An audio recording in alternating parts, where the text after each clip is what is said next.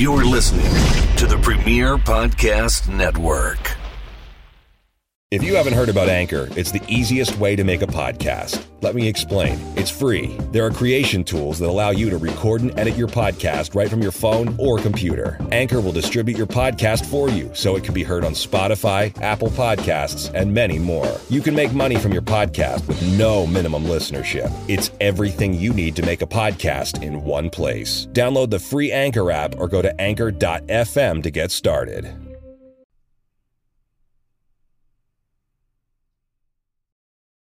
Hi, everyone. Welcome to a very special episode of Foundation Radio. Uh, my name is Adam, which you already know. Um, uh, initially, we were planning on bringing you the Breakfast Meet Off Super Showdown, and we were working on some different things like Dungeons and Dragons 2 and a couple of different things we aren't really allowed to talk about. Um, and then things changed. Uh, and we kind of got together as a group and we decided that it was a, a good idea uh, to probably postpone uh, a bunch of our stuff, a bunch of our in person recording stuff, at least for the time being. Um, this coronavirus has kind of taken over everything and it's made everybody really uneasy. It's made everybody uh, kind of panicky, kind of worried. And we decided that it was in the best interest of us uh, collectively and individually to probably hold off on doing anything, uh, at least for now. We don't know how long it's going to take. Uh, you know, my kids are home now, at least for two weeks. Um, I'm still going to the city. Uh, I'm still working. so we're trying to just make everything work right now. Uh, but anyway, uh, I wanted to think of a way to still continue to deliver content to everybody who's listening, and we appreciate everyone who's listening to us, and we appreciate all all listens we get and everyone that talks about us. It's really quite exciting, and we thank you. But I wanted to dig into the archives a little bit and come up with something that maybe I thought would uh, bring some ease and some comfort to anyone. Um, Greg and I, in 2012, we got to interview Dr. Neil deGrasse Tyson when we were on WCUR. Uh, we interviewed him with Jake Summers, who's a great friend of the show. And it was really quite a cool experience. It took about six months for us to get everything together and to put it all in in, in the works and get the wheels moving. Uh, went through a couple different publicists, and it was around the time that his book Space Chronicles came out and uh, it's still amazingly, you know, even eight years later, this interview has held up really, really well. A lot of the stuff that he talks about is very, very um, pressing today, um, especially with things like NASA and you know some of the other things he talks about. He tells a really fun story about Pluto and you know why he doesn't care about Pluto being demoted as a planet.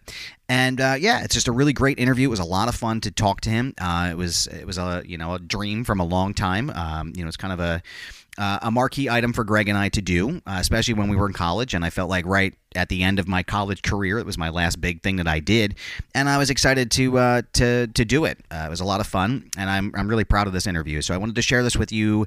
Uh, if you've never heard it for the first time, it's really you know I hope you enjoy it. And if you've heard it again, this will be the second time you've heard it, or the third time. I hope you enjoy it still. So uh, without further ado, here is Foundation Radio's interview with Dr. Neil deGrasse Tyson. Ladies and gentlemen, it's my great pleasure to introduce to you our guest today. He's the world's most recognizable astrophysicist. He's also the director of the Hayden Planetarium and a research associate at the American Museum of Natural History. His new book, Space Chronicles, is available right now. You can recognize him from the Nova Science Now show on PBS, also Real Time with Bill Maher, The Colbert Report, and countless other appearances. Ladies and gentlemen, our guest today is Dr. Neil deGrasse Tyson. Thank you. How you doing, sir? Good to talk to you. Yes. You have three people there applauding. Thank you. I, uh, I heard you called this morning uh, before I came into the studio, and I, I, have to be honest with you. I was about as giddy as a, uh, a teenage girl waiting for a phone call from the Jonas Brothers. I was just so I was so excited to have you on the air, and uh, we're I'm just, curious how you actually know what that feels like. I, I, you know, I'm not really sure. I, I, don't think I should answer that. but uh, let's get right into it. Um, you know, your new book, Space Chronicles. It's a collection of interviews, essays, and uh, there's a couple poems in there um, about the from the course of your career dealing with the issue of space exploration. It seems as yeah, it's every thought I've ever had about our past, present, and future in space. It's it's right. really a fantastic read. Um, it's mm-hmm. it's I read it in about three days. It's really very good. It seems that the biggest question in your book is about what happened to the of the country um, exactly. Wh- where do you think they went? What do you think happened? Well, so here's the problem, or here's the challenge. In the, our golden era of space exploration, of course, that was the Apollo era. What motivated that is what we all forget. What motivated it was that we were at war with Russia. Right. Sputnik gets launched. Did you know that Sputnik, that spacecraft, was the shell of an intercontinental ballistic missile, but with the warhead removed? And they named it Sputnik, which means fellow traveler, and they put in a little radio transmitter that went beep beep. And so, to the average person just tracking it, it's oh, isn't that nice? But to the military folks, it was whoa. Right. They can they can you know if it it doesn't have a warhead today, but it could have a warhead tomorrow.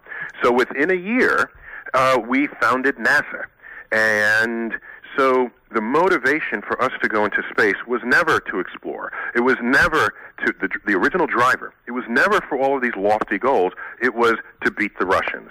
And so, so meanwhile, even though we're at war with Russia, it's still a glorious adventure. And so that's the part of it that we remember. And so when we get to the moon and we learn that Russia was had was really never going to get to the moon at that point. Right, right. We stopped going to the moon. And when you realize it as a military adventure, it's obvious why we stopped going to the moon.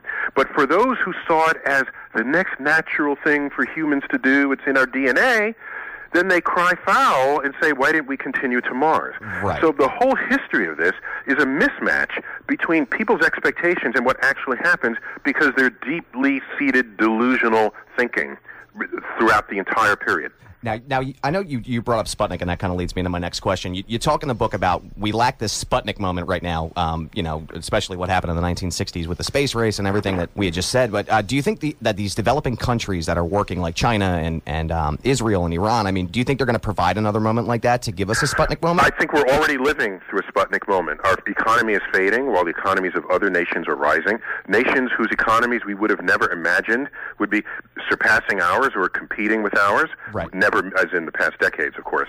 And so, so the Sputnik moment, as uh, uh, President Obama announced a year ago's State of the Union address, he, he, he rightly recognized that we're being outcompeted, out-educated, out-manufactured. This is a cultural Sputnik moment. My great disappointment in his State of the Union address, again, this is a year ago's State of the Union, was he says it's a Sputnik moment. Here's what we need to do. And so I'm ready for that next big adventure that's going to be announced. And he says, okay, we need high-speed rail.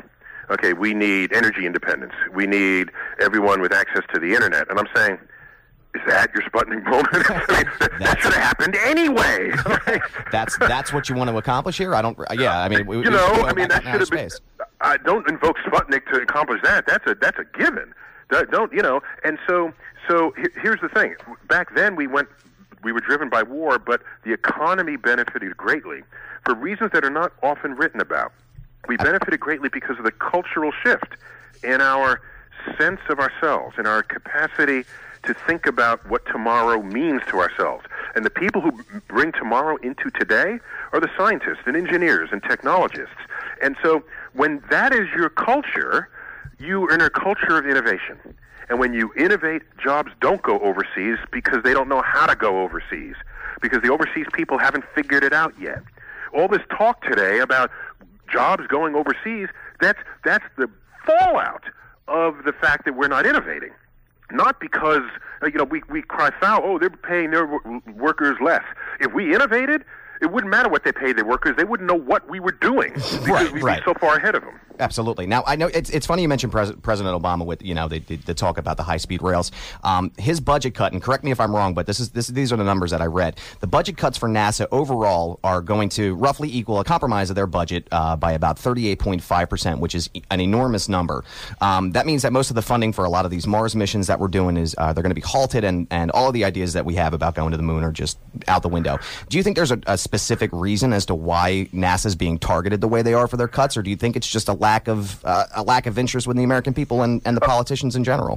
Okay, so I have to, uh, I have to fix a couple of things that you said. Okay. So first, the, the NASA, the larger, that 38 but 30 something percent that you mentioned, Mm-hmm. that cut relates to the fact that we're not sending, continuing to send shuttles into space. Oh, okay. So All right. if you take that out of the budget, now you have to look at what remains. Now, what remains also had some cuts and some redistributions of monies within the science portfolio, and the cost of that was that the, the famous James Webb Space Telescope, that sort of follow on from the Hubble, does get the extra funding that it needed at the oh, cost of other projects that were in place. For example, the planetary program gets hit.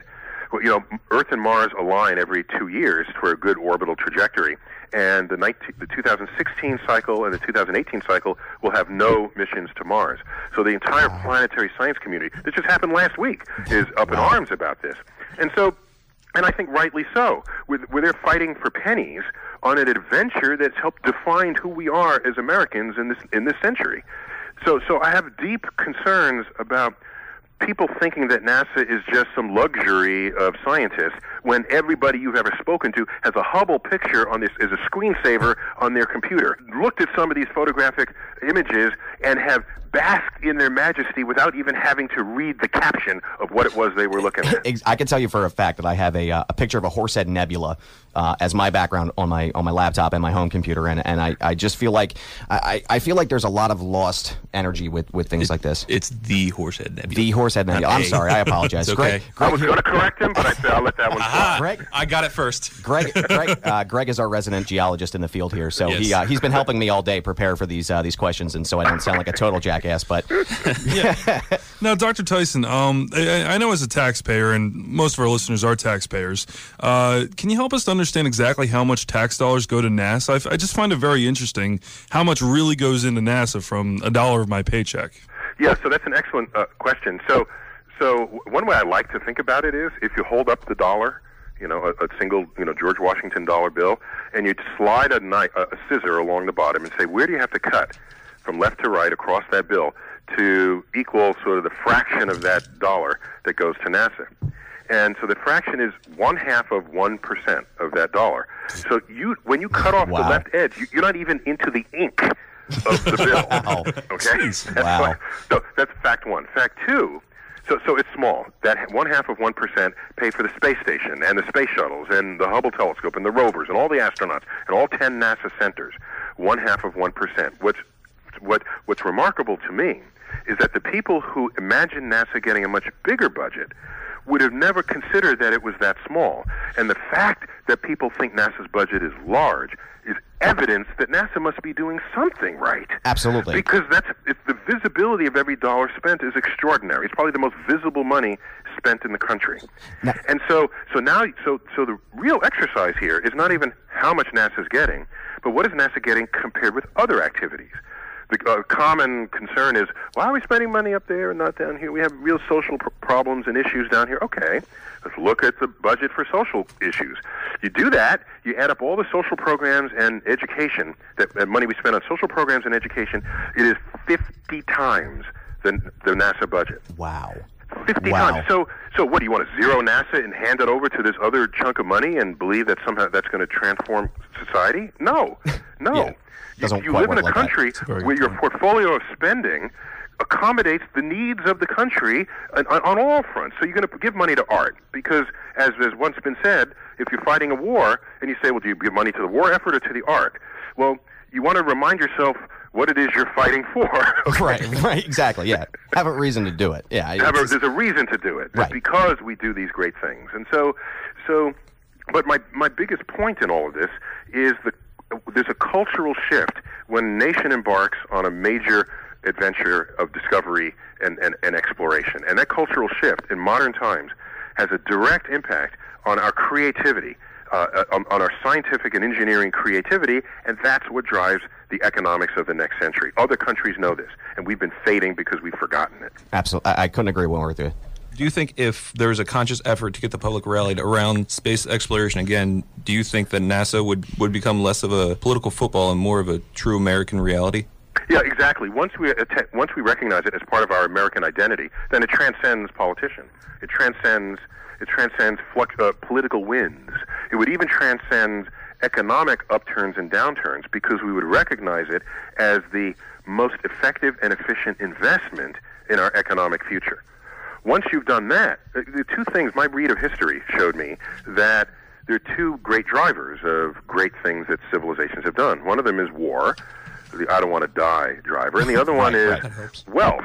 uh, I don't want to die poor, right? And so, Yep. uh, and while it takes a couple of steps to make the argument, it is nonetheless a strong argument to, to, to say that when we are embarking on great adventures, we are stimulated to creative thinking, and we start dreaming about tomorrow. And all the tomorrows we dream are greater than the tomorrow than, than the todays that we live. And back in the golden era of space exploration, everybody was thinking about tomorrow. Tomorrowland, the city of tomorrow, the, the transportation.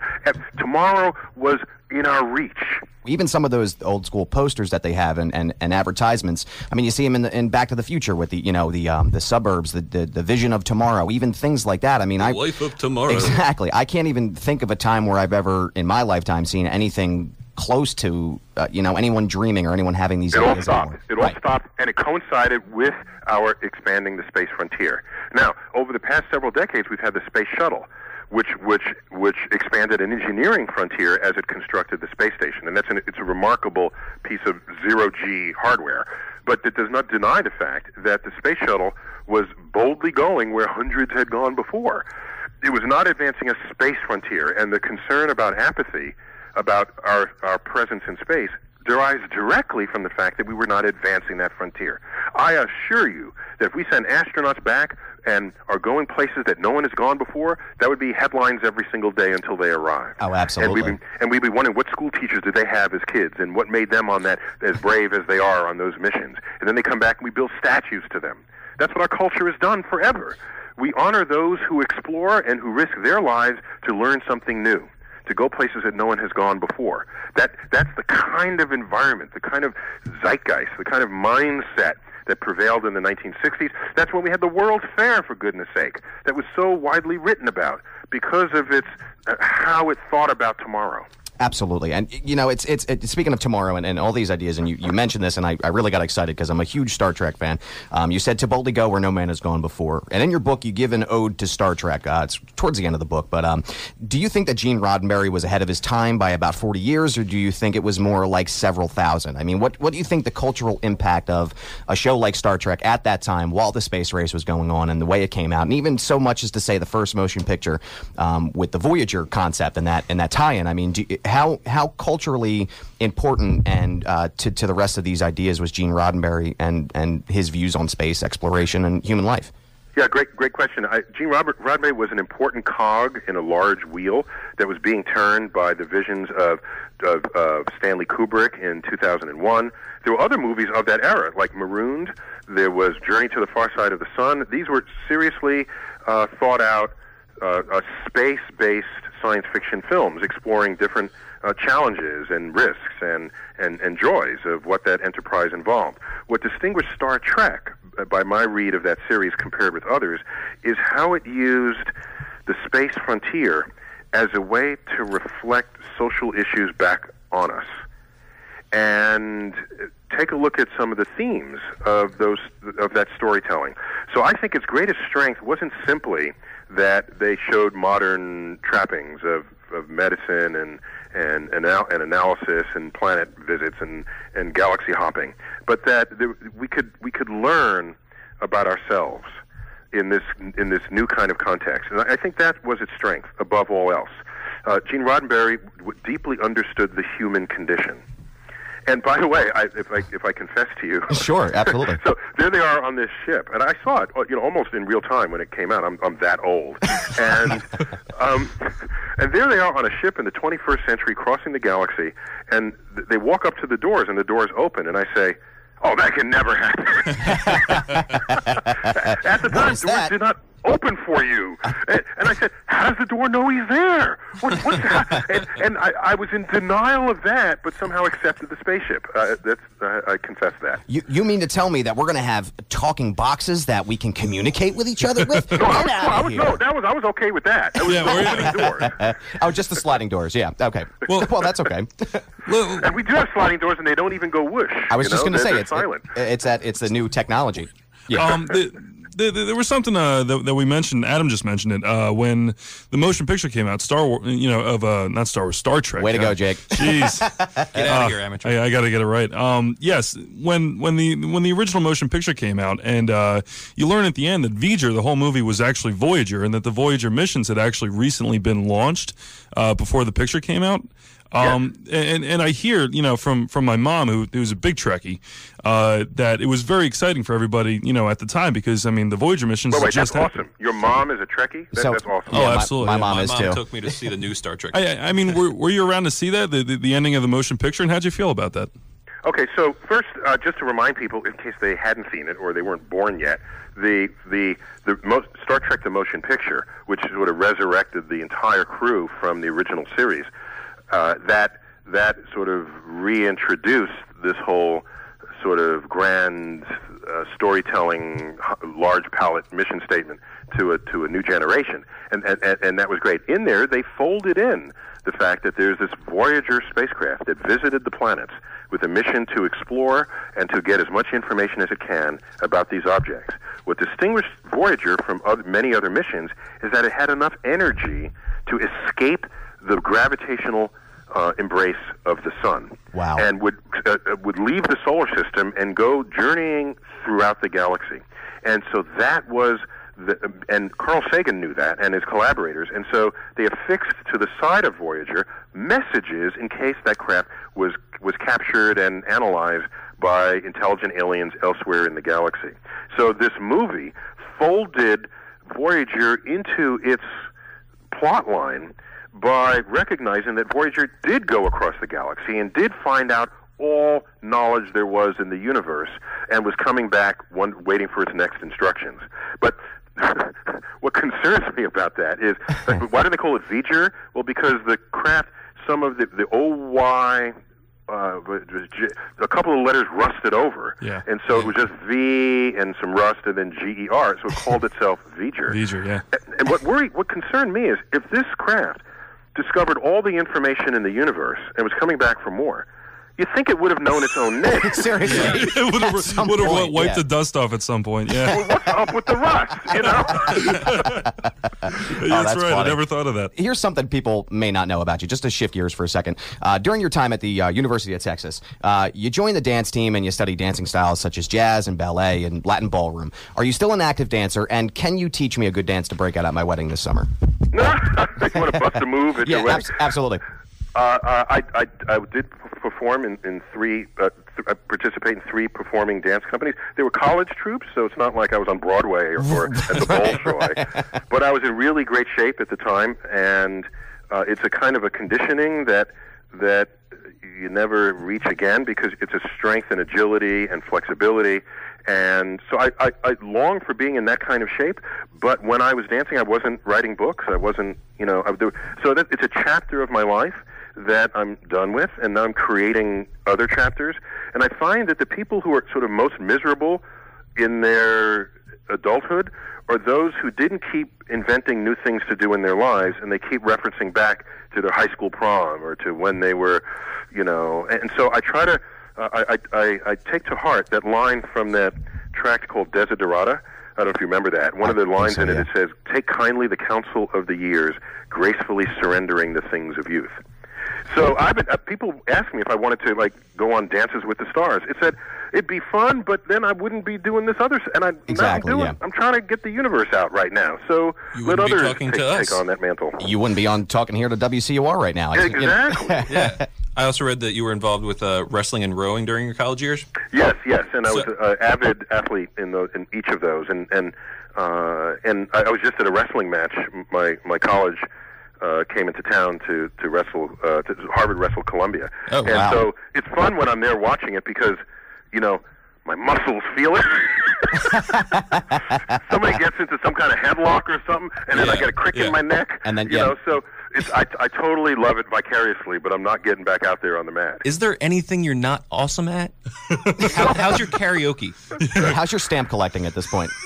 I'm just assuming you collect everything in the universe, including intelligence. Is that why you have conferences? You just get a room full of fantastically intelligent people and suck the intelligence out of them? Is that how you accomplished your great Finally achievements? figured out my plot. That's what You're an intellectual vampire, sir. I'm calling you out.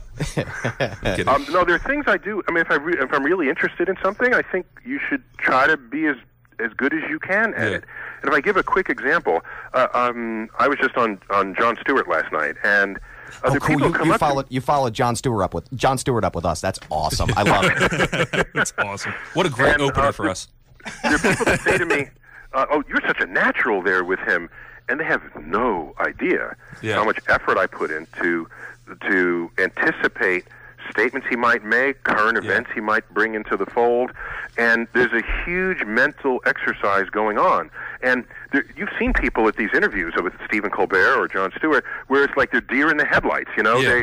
they, they, they or they get it, they get aced by by uh, questions that just whiz right by them. Right. And I'm saying, if I'm going to be on the show, let me be as best as I can be. And so I studied them, and I said, what is the rhythm of his questions, and what, how deep into the news cycle does he reach for random stuff that has nothing to do with what I'm saying, Yeah. and plant it in front of me to get me to react. So, so I try, so I work at it, and maybe not enough people try to be as good as they can be about all the things they find themselves engaged in. How is it that you, of your intellectual ability, have this power to convey such complex intellectual situations and even the solution to the situation into layman's terms so that people who have no idea what you're talking about get it just like that? Uh, yeah, th- thanks. The I would say it's not that I translate or dumb down, or Yeah. it's that it's I arrange the words in a way that are accessible to people who haven't previously had the occasion to think about it. And that arrangement of words and concepts is not necessarily the way you would learn that same subject in a classroom leading towards a homework set or an exam. And not only that, I spend some part of my day plugging into pop culture. I watch every minute of the Academy Awards, and I watch every minute of the Super Bowl. I'm I'm sort of like football, but not as much as most people who like football. Yeah. But I watch it because now I can draw from pop culture references, if necessary, when I'm speaking about the laws of physics or the frontier of space exploration or, or, or strong. I can. I'm pretty fluent with movies. We all love movies. Yeah. We, let's talk about you know the, the movies and and I have colleagues who don't go to the movies or who or who who who chide any effort that they might have to invest in in meeting someone halfway. And I, I'm saying I'm not even going to meet you halfway. I'm going to be in your living room talking about this mm-hmm. because I it's my judgment that if I'm an educator, it's my responsibility to find you. It's not your responsibility to find me. Exactly. And this is what drives my efforts. You, you know, I, and I, I hate to I hate to do this to you, Dr. Tyson, but I know we're, we're running out of time here. We're, we're almost at the end of the interview. But my roommate Phil has a serious gripe with you about Pluto, and I I, argue- I to argue- get over it. That's what I told him. I, I, I honestly I've told him for the past couple days. He wanted me to ask you a question about Pluto, but honestly, I just I think you just summed it up. If you could just say to him right now, Phil, get over it. Could you do that for me? Would that be okay? Okay, Phil, get over it. No, but but I have there's reason for it. I mean, I th- uh, let me give him the best reason. How about, how about the best reason? Okay. Okay. If the planet Neptune were the size of a Chevy Impala parked on the curb, okay? Okay. Uh, Neptune is, uh, you know, four or five times bigger than Earth. It's a little bit bigger than Earth. If if if a Chevy Impala were analogized to Neptune, you can ask, well, how big is Pluto compared to that? It's the size of a Matchbox car on the curb. Wow. It's not the size of a Mini Cooper or a VW Beetle. It is a Matchbox car. So Pluto, and plus it's more than half ice by volume. Bring it to where Earth is right now. Heat from the sun would evaporate that ice. It would grow a tail. we have words for things with tails in the solar system. They're called comets. So mm-hmm. you just weigh all this evidence, and Pluto really doesn't have a leg to stand on. I, I don't think so. Jake's Jake's got one more question Yeah. for you, if you wouldn't mind. Sure. Yeah, I, I, I was just wondering, you know, as a music lover myself, I'd like to know what's on Neil deGrasse Tyson's iPod. Like, what the, what, what gets you pumped during the day? I have really odd mix of stuff.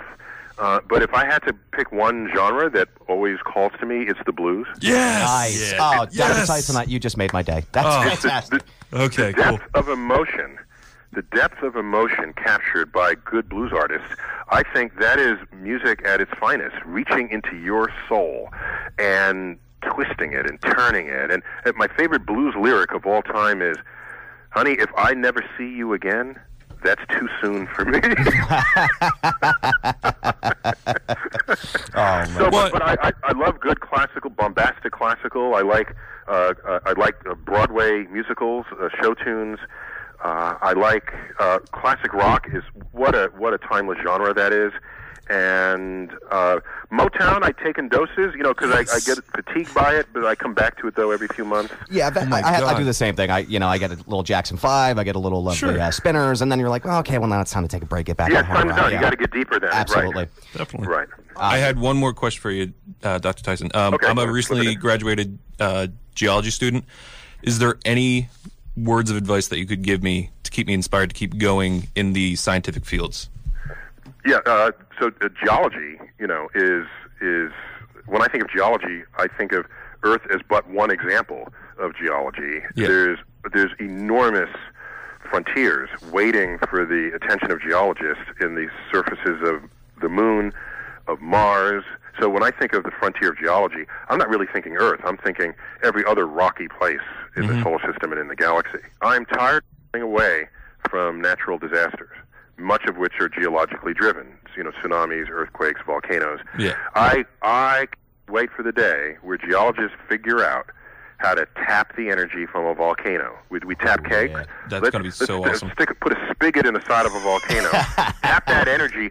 Drive the energy needs of the city that would otherwise be leveled by the lava ready to spill from it, and then that reduces the pressure from inside. It doesn't blow, and everybody benefits. The whole world's counting on. Greg, I guess. I think, yeah, we all have Greg on our shoulders here. Dr. Tyson, thank you again very much. My guest today, Dr. Neil deGrasse Tyson. You can go pick up his book, The Space Chronicles, Facing the Ultimate Frontier. It is out now. Go pick it up. Thank you very much, Dr. Tyson. We appreciate Thanks you for being on. Thank you very much. Have a good day. As a little footnote to this entire story, this interview, um, Sam and I actually went to a live event with Neil deGrasse Tyson and Hershey in 2017, and I was actually one of the last people that got to ask him a question during the live show, and I referenced this interview, and well, here you go. Yes. Hey, Dr. Tyson. I had the, uh, the great pleasure of interviewing you on my college radio show in 2012 in West Chester, and it was amazing. It was the best I've ever done. Yeah. I- I'm pleased that I agreed. What was? yeah, I mean, you know, just quickly. Sure. There are people who like who have podcasts, of which there are many.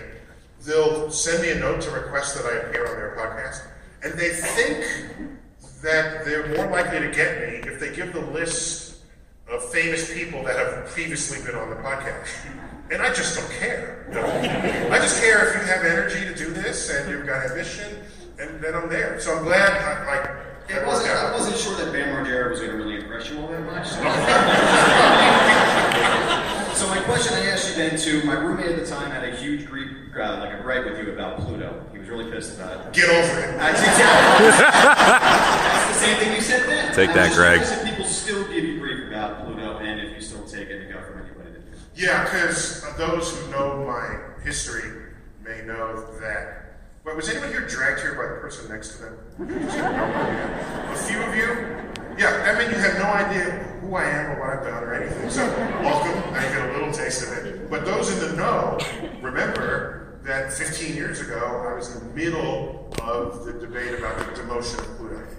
And while I was not responsible for it, I got blamed by most people because in New York, at the facility that I run, and when we newly designed it, Pluto was reorganized away from the rest of the eight and put with dirty ice balls in the outer solar system. and the New York Times caught wind of this and had a page one story. Pluto not a planet? Only in New York. And that's when the hate mail started coming in from third graders. Okay? And now those third graders are like grown up with other priorities, so I think they're done. And new third graders know about Pluto's issues from the beginning. So there's a there's a generation kind of in between that's still a little bit pissed off. And all I can say is Pluto had it coming. Get over it. Yeah, okay. Tell that to your friend. Oh, one, one quick thing. There was one I have a letter, I have to dig it up, where a kid didn't want me to demote Pluto and called me a poo-poo head.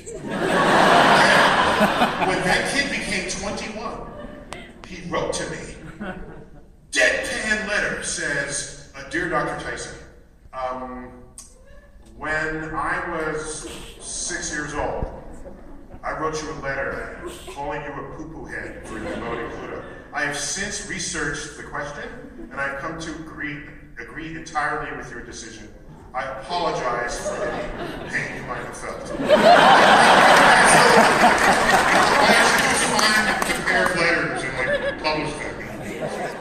thanks again for tuning in today to this uh, special episode. Again, I know it's a little bit different than what we usually do, and it's a little bit shorter as well. But uh, you know, try not to try not to stress too much. You know, try not to lose the faith.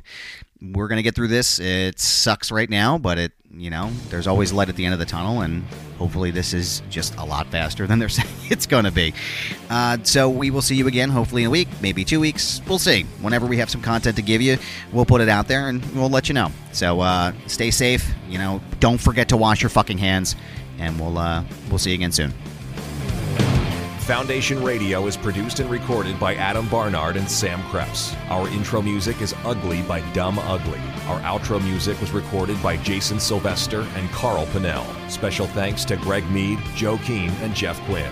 Leave a five star rating and subscribe to us on Apple Podcasts, Spotify, or wherever you get your podcasts. Follow us on Instagram at Foundation underscore radio. Find us on Facebook at Foundation Radio Pod. This has been a Foundation Radio production.